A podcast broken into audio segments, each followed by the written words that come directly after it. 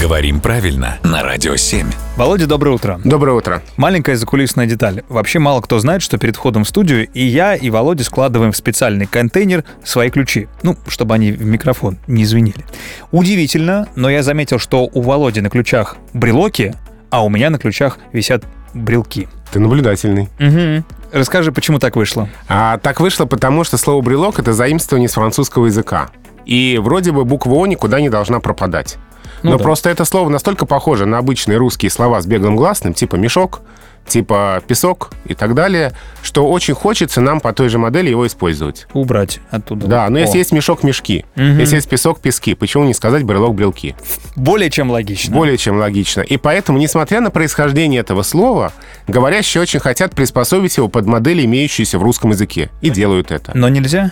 Уже можно. Раньше вариант брелки строго запрещался, а, но все равно с этой системой, с этой стихией языковой невозможно ничего поделать. Языку так удобнее, говорящим так удобнее, поэтому этот вариант принимается. И сейчас уже в словарях написано, что да, строгая норма брелоки, но допустимы и брелки. Ну хорошо. Будешь уходить, не забудь свои ключи с брелками. Да, хорошо, спасибо, что напомнил.